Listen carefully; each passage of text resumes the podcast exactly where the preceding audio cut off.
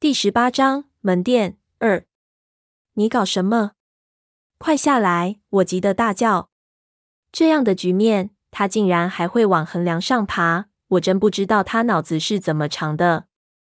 胖子不理我，他的身手很快，几步便已经探到横梁之上，回头道：“慌什么？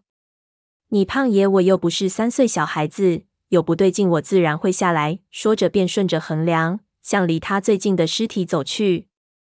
我一下醒悟，知道胖子是盯上那把五十六式了。这家伙手里没枪。一路上一直不自在，现在看到这么好的枪还不兴奋？这家伙无组织无纪律，我是习惯了。现在气得七窍生烟，也拿他没有办法。胖子再小心翼翼的走了几步，他的体重很厉害，整个门店的檐顶都顺着他脚步的震动，发出一种让人不安的声音。同时，大量的碎木屑从上面掉了下来，我们条件反射的就往后直退。怕胖子把头顶整个结构给踩塌了。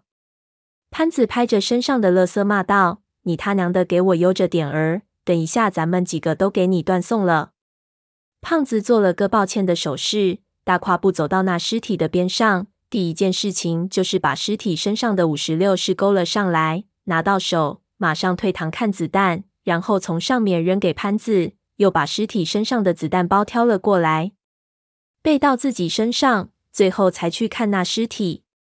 我看着胖子一点一点的把尸体的防毒面具解了下来。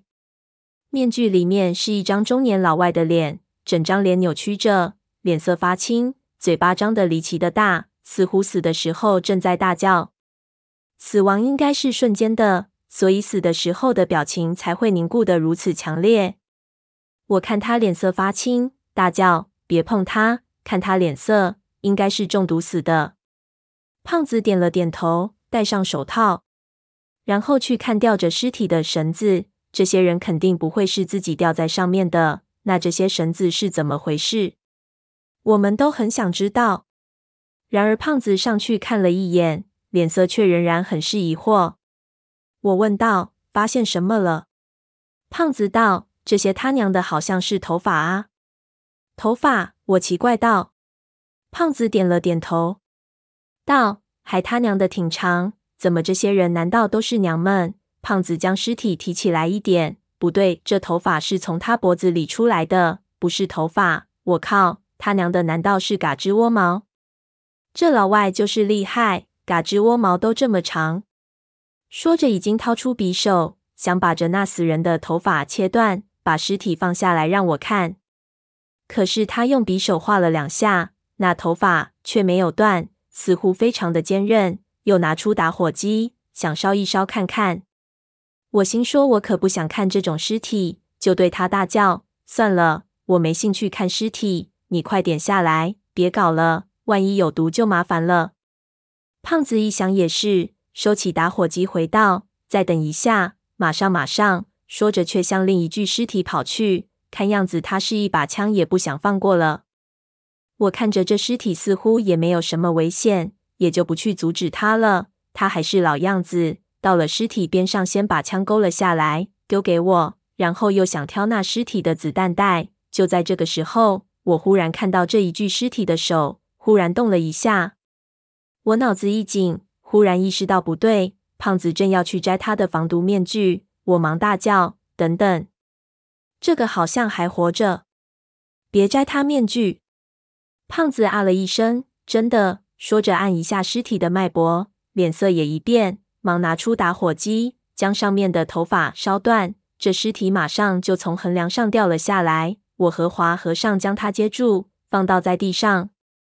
华和尚戴上手套，一翻他的脖子，只见这吊着尸体的头发，果然似乎是从这人的背上长出来的。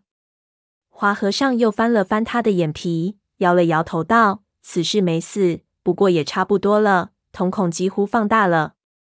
我看着这人似乎是中国人，习惯性的问道：“还有没有救？”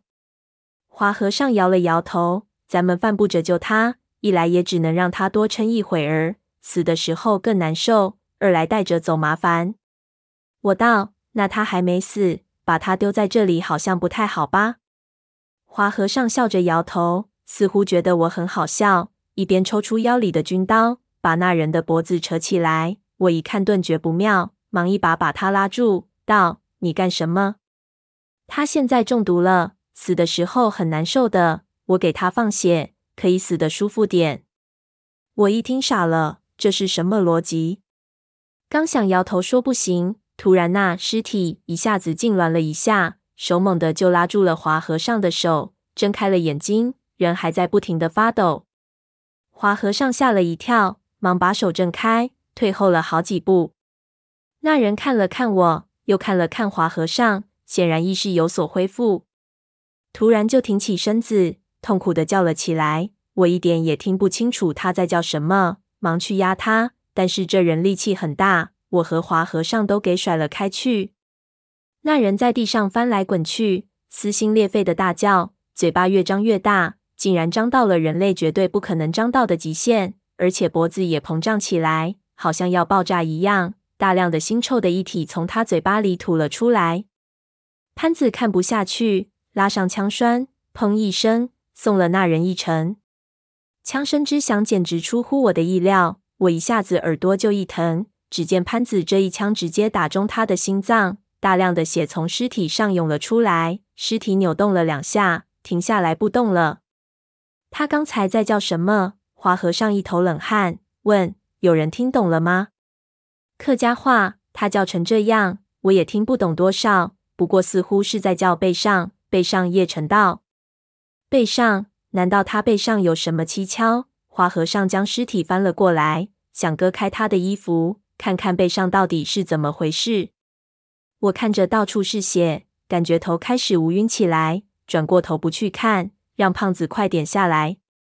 胖子还蹲在房梁上。居高临下的看着我们，这时候已经点起来烟。看我转过来，马上道：“别催了，你他娘的快和我老娘一样了。”我向毛主席保证，抽完这烟我就下来。